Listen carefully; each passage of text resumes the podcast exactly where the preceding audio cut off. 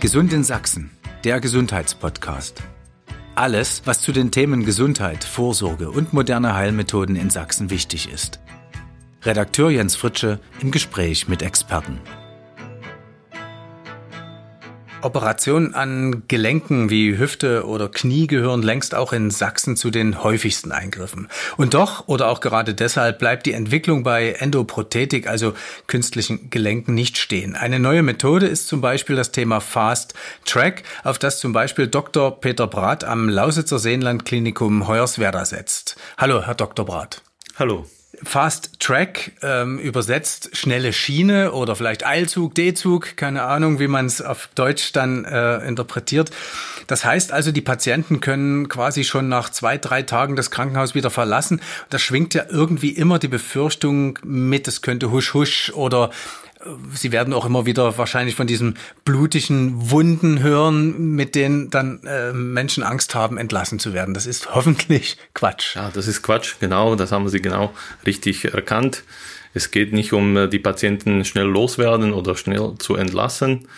Nach wie vor bleiben die Patienten stehen die im Vordergrund äh, und äh, es geht um darum, die Patienten gut auf die stationäre Behandlung vorzubereiten also die Aufgabe ist äh, bei uns Ärzten und Kliniken im Prinzip die Patienten schon äh, vor der Aufnahme über alles äh, ausreichend informieren. Wir möchten, dass die Patienten gut vorbereitet im Krankenhaus ankommen und diese Fragen werden sozusagen schon bei Voruntersuchung geklärt und äh, damit können wir uns äh, erlauben, die Patienten auch eher zu entlassen. Das heißt, äh, gut vorbereitet, theoretisch oder auch praktisch? Könnt ihr auch praktisch was tun? Genau, das ist äh, richtig. Die praktische Frage oder die praktischen Möglichkeiten gibt es auch. Theoretisch äh, nach wie vor können wir die Patienten schon vorher durch Vorträge informieren über die Abläufe im Krankenhaus.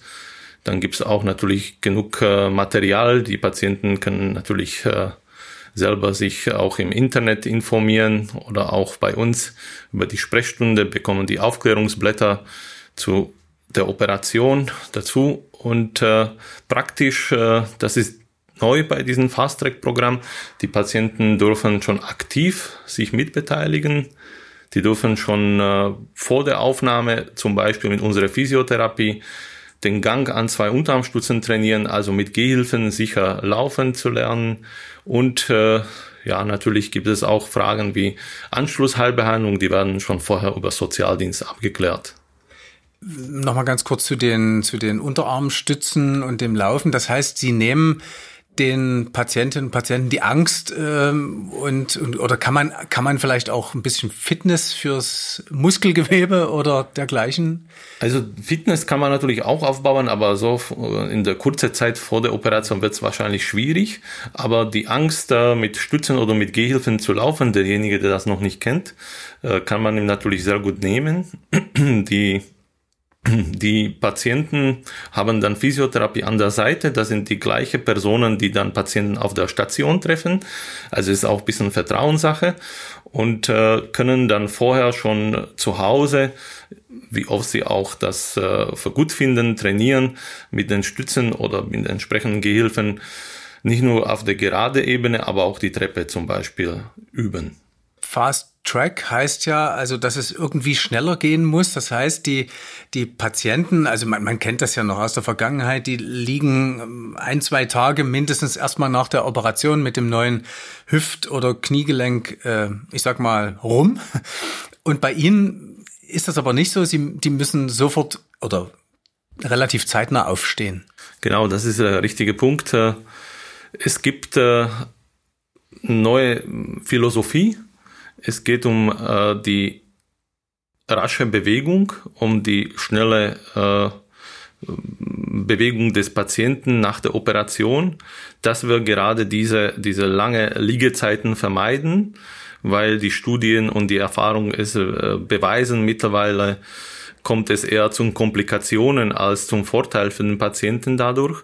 Damit äh, versuchen wir, wenn der Patient schon vor der Operation trainiert ist, äh, informiert ist, gut vorbereitet ist, äh, im besten Fall gleich am OP-Tag zu mobilisieren. Natürlich ist der Patient nicht allein dabei, weder hat er Physiotherapie oder die Pflege an der Seite und auch der Operateur informiert sich natürlich über seinen Patienten, welche Erfolge er erreicht hat äh, in der postoperativen Phase. Also es gibt keine Liegezeiten von zwei, drei Tagen, wenn es geht, direkt nach der OP, im schlimmsten Fall am nächsten Tag.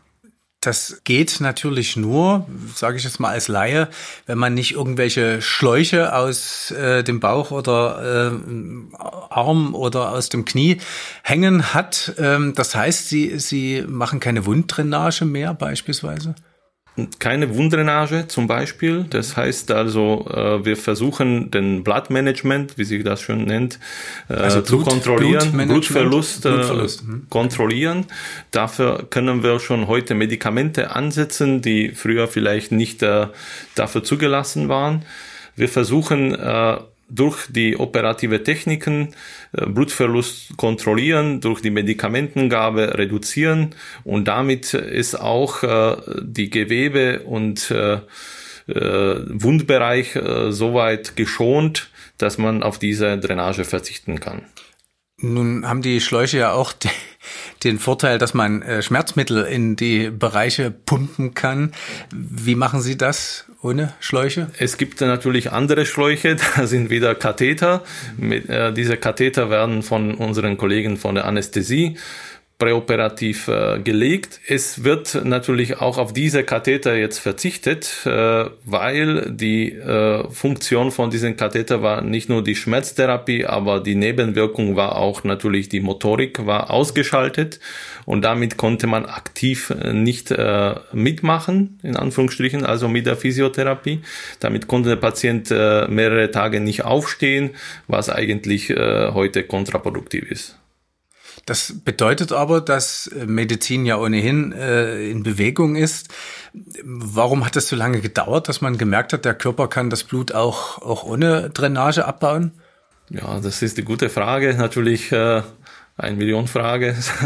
Kann man sicher nicht gleich beantworten. Es dauert äh, lange, bis äh, gewisse Studien und mit einer Relevanz äh, durchgeführt sind und jetzt nicht nur lokal, national, aber vor allem international. Dann gibt es auch Zulassungsbehörden. Es braucht man auch die Medikamente dann zu testen, dass man die standardmäßig auch äh, breiten Spektrum einsetzen kann. Also ich denke, das ist ja ein, immer ein Zeitraum von einer Dekade, wenn nicht länger, bis man eine äh, große Umstellung in so eine erfolgreiche Operation wie Endoprothetik ist, äh, durchsetzt. Also das ist schon realistisch äh, mit zehn Jahren mindestens zu rechnen. Sie machen das jetzt äh, seit ungefähr einem Jahr. Welche Erfahrungen haben Sie hier in Hoyerswerda im Seenland Klinikum sammeln können? Auf jeden Fall sind wir positiv äh, überrascht äh, von den Ergebnissen, dass es äh, zu keinen äh, Komplikationen anstieg oder zum Problemen auch ähm, im Team gekommen ist. Im Gegenteil, die Abläufe sind äh, viel äh, flüssiger auf der Station, weil es vieles auch standardisiert ist und äh, damit auch die Patienten sehen, sie können sich auch besser vergleichen auf der Station. Sie sehen, dass der Aufenthalt im Krankenhaus kurzer ist, mit positiver Stimmung äh, nach Hause entlassen sind. Natürlich, man möchte die Zeit im Krankenhaus immer verkürzen. Das ist ja bekannt, dass man auch hier äh, Komplikationen, Infektionen sich holen kann. Also insgesamt äh, ist, ist der Feedback von Patienten äh, sehr, sehr gut. Sie haben das Wort Vergleich äh, gerade in, äh, genutzt.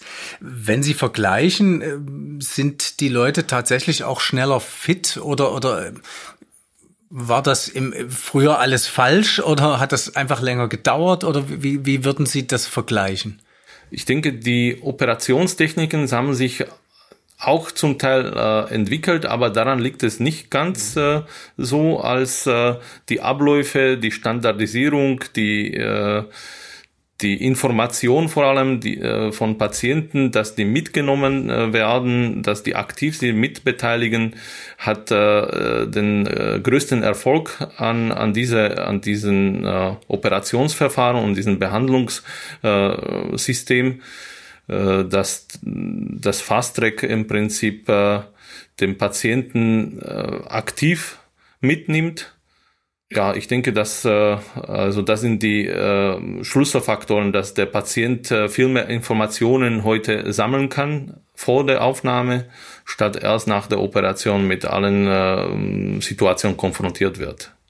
Also er, wenn ich es richtig verstanden habe, ist er sozusagen ein Mitspieler, also der muss mitspielen. Genau, also es ist auch äh, so, dass der Patient äh, dafür vorbereitet wird und man kann es schon erkennen und deswegen war auch vorher schon erwähnt, zwei, drei Tage Entlassung, das ist äh, vielleicht so von der Industrie so gewünscht.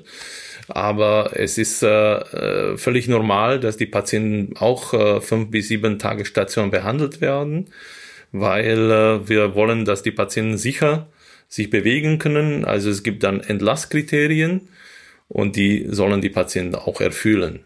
Also wer länger braucht, bekommt die Zeit, genau. Und es ist trotzdem Fast Track. Genau, es ist trotzdem Fast Track, weil es geht um die um die rasche Bewegung. Es geht um gerade diese Liegezeiten zu beseitigen.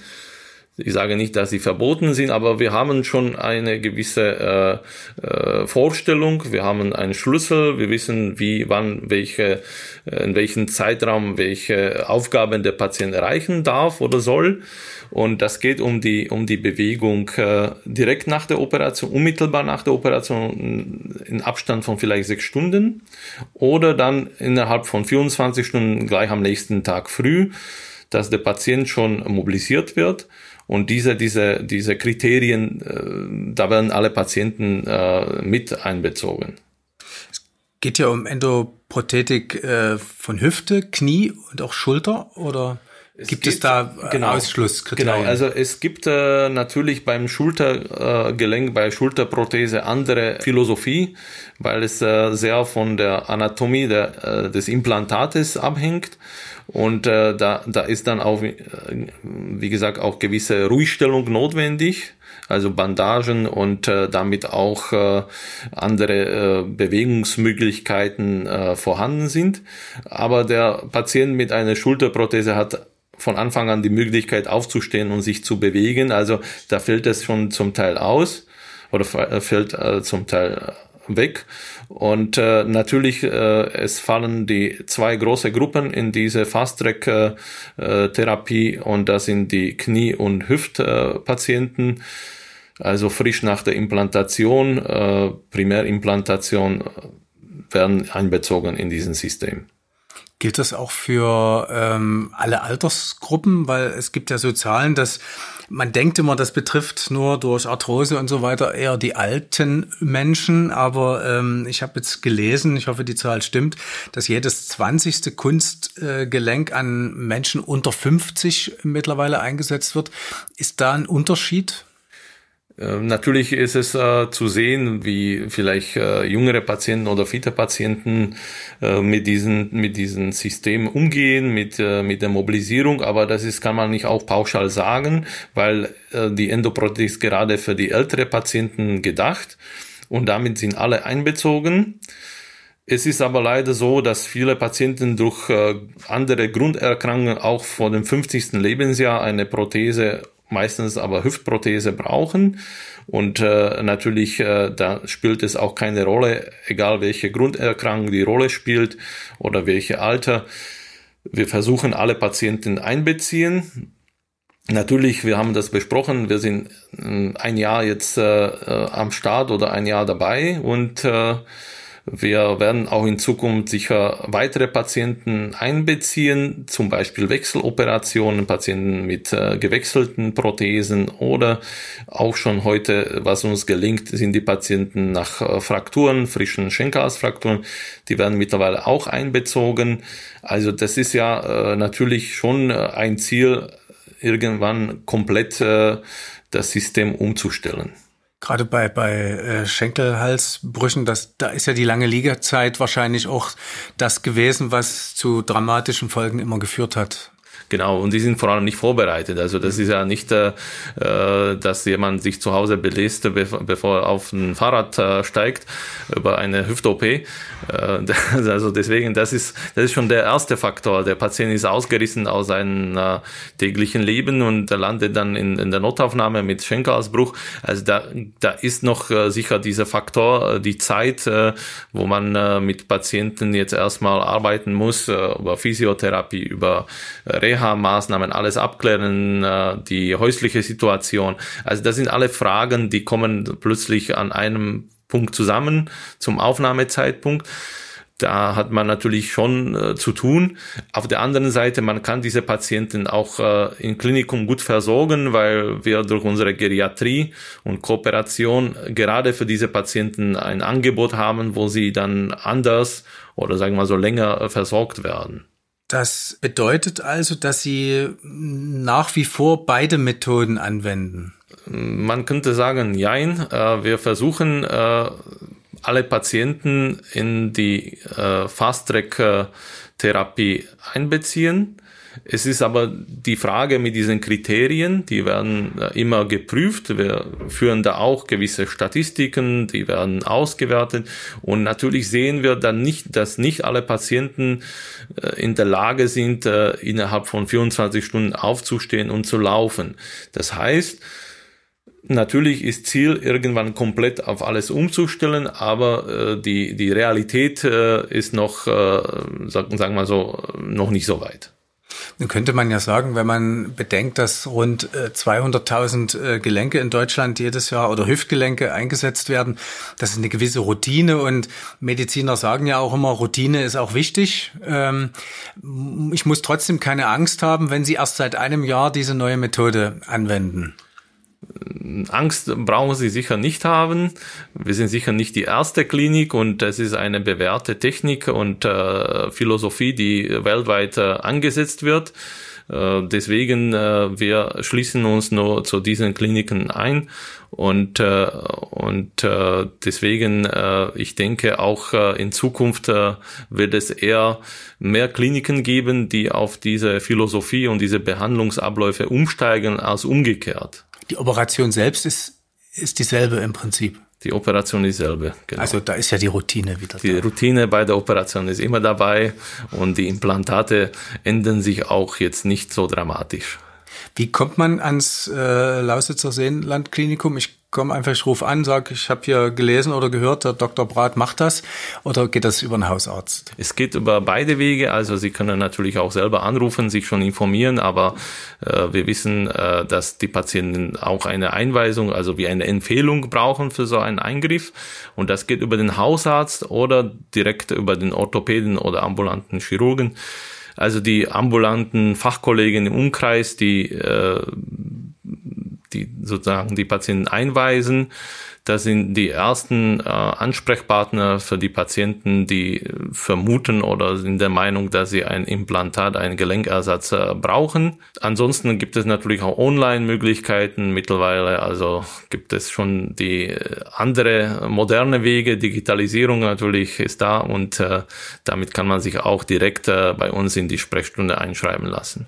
Wie ist das mit der Mund-zu-Mund-Propaganda? Kommen tatsächlich Leute, die gesagt haben, meine Nachbarin hat das auch? Ja, das gibt es auch. Natürlich ist es genauso auch in ihrer Umgebung äh, wie irgendwo anders. Die Patienten, die gute Erfahrungen gemacht haben und haben Bekannte, die auf eine Operation dieser Art warten, dann diese Mund-zu-Mund-Propaganda hilft dazu, dass wir auch diese Patienten zu uns äh, bekommen oder gewinnen können für uns. Und das spricht dafür, dass die Qualität hoch ist. Ja, das ja, kann man sich natürlich bedanken, äh, dass die Qualität äh, nach wie vor hochgehalten wird, äh, was auch regelmäßig geprüft ist. Also man ist im Lausitzer Seenlandklinikum in Hoyerswerda in den besten Händen. Vielen Dank für das Gespräch. Ich danke Ihnen.